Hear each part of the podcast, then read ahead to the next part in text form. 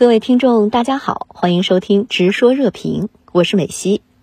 对于美国参议院推出获得两党议员支持的二零二一年战略竞争法案，以加强美国与中国开展全面的战略竞争一事，您是如何解读？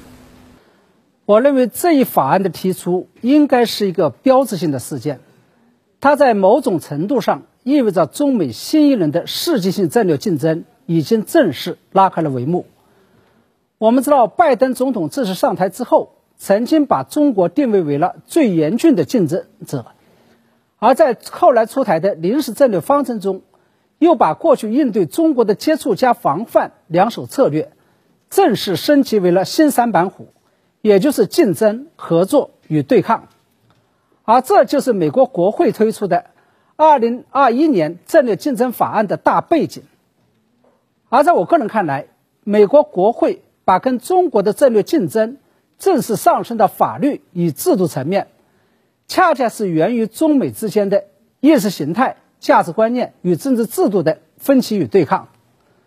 当然了，有分歧与不同并不可怕，可怕的是美国要把他那一套意识形态、价值观念与政治制度强加在中国头上，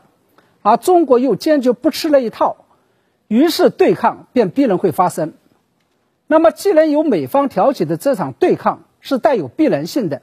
是中国避免不了的。我个人就希望中美双方，尤其是美方要约束好自己，尽量管控对抗的烈度与强度，尽量避免使得双方的对抗走向势不两立，尤其是走向战争。同时，我个人还希望中美这场对抗最终能够走向良性竞争，而不是恶性竞争的轨道。从这个角度上面来说，我甚至认为，只要竞争是良性的，美国国会提出的法案。摆出要跟中国全面竞争的架势，并不是一件坏事。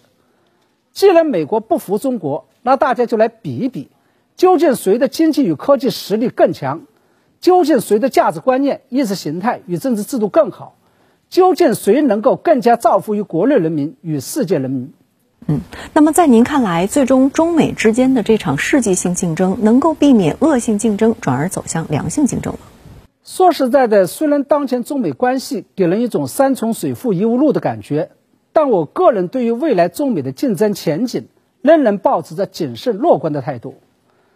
事实上，跟冷战期间美国与苏联在政治、经济、军事与意识形态领域的恶性对抗与竞争，并最终导致以苏联为首的东方阵营垮台而告终的结果不同。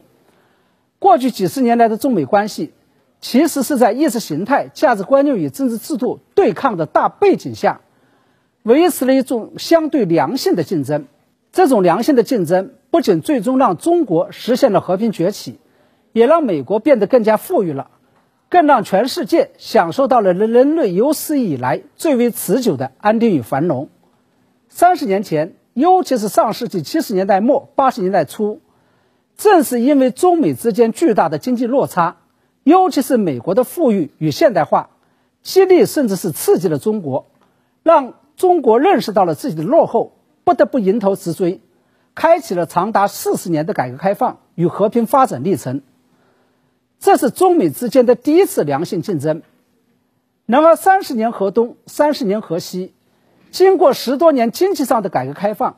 尤其是加入世贸，融入世界经济体系。中国不仅经济实力上来了，综合国力上来了，而且自信心或者说是道路自信、理论自信、制度自信、文化自信也上来了。尤其是十几年前，中国的 GDP 跃居全球第二。二零零八年美国爆发金融海啸，以及去年和今年中国成功的控制住了新冠疫情，而以美国为首的西方国家则深陷在新冠疫情的泥沼中。这三个标志性的事件。更让不少人产生了东升西降的这样一种判断，而这样一种局面又反过来刺激了美国，让美国尤其是拜登政府产生了要重建美国的经济科技实力，甚至是重建美国的社会与宪政民主制度，重新跟中国开展一场新的竞争，重新跟中国扳一扳手腕的这么一种念头。拜登出台的高达四万亿美元的基建计划，重新振兴美国科技。尤其是五 G 技术的计划，以及开始重新反思美国的民主制度，从某种程度上面来说，都是因为深受中国刺激的结果。从中我们可以看出，当前美国摆出的要跟中国全面竞争的架势，表面上看来似乎是火药味十足，但实际上这是一种变相的相互激励与相互激荡。我甚至认为，一个国家发展的真正动力，其实是来自于竞争，尤其是来自于政治对手的竞争。从这个角度上面来说，也许若干年以后，美国应该会感谢中国，正是因为中国惊醒了美国。才使得美国上上下下产生了危机意识，并且下定了要重建美国的决心。美国商务部宣布把七家中国超级计算机公司列入实体清单，原因是这些公司从事了危害美国国家安全或美国对外政策利益的行为。您对此又是如何看？我在前面讲到了，中美之间有对抗与竞争并不可怕，关键是要管控好对抗的烈度与强度，同时让双方的竞争维持良性的态势。不要走向恶性的竞争。那么，什么样的竞争才是良性的？什么样的竞争才是恶性的呢？我认为，大凡认识到自己差距之后，从自己身上找原因，并且从哪里跌倒就从哪里爬起来的竞争，就是良性的竞争。而一味的从对手身上找原因，把所有责任都归咎于对方，并且习惯性的扯对方的后腿，阻止对方发展的竞争，就是恶性的竞争。而只有良性的竞争，才既有利于美国自己，有利于中国，也是有利于世界的。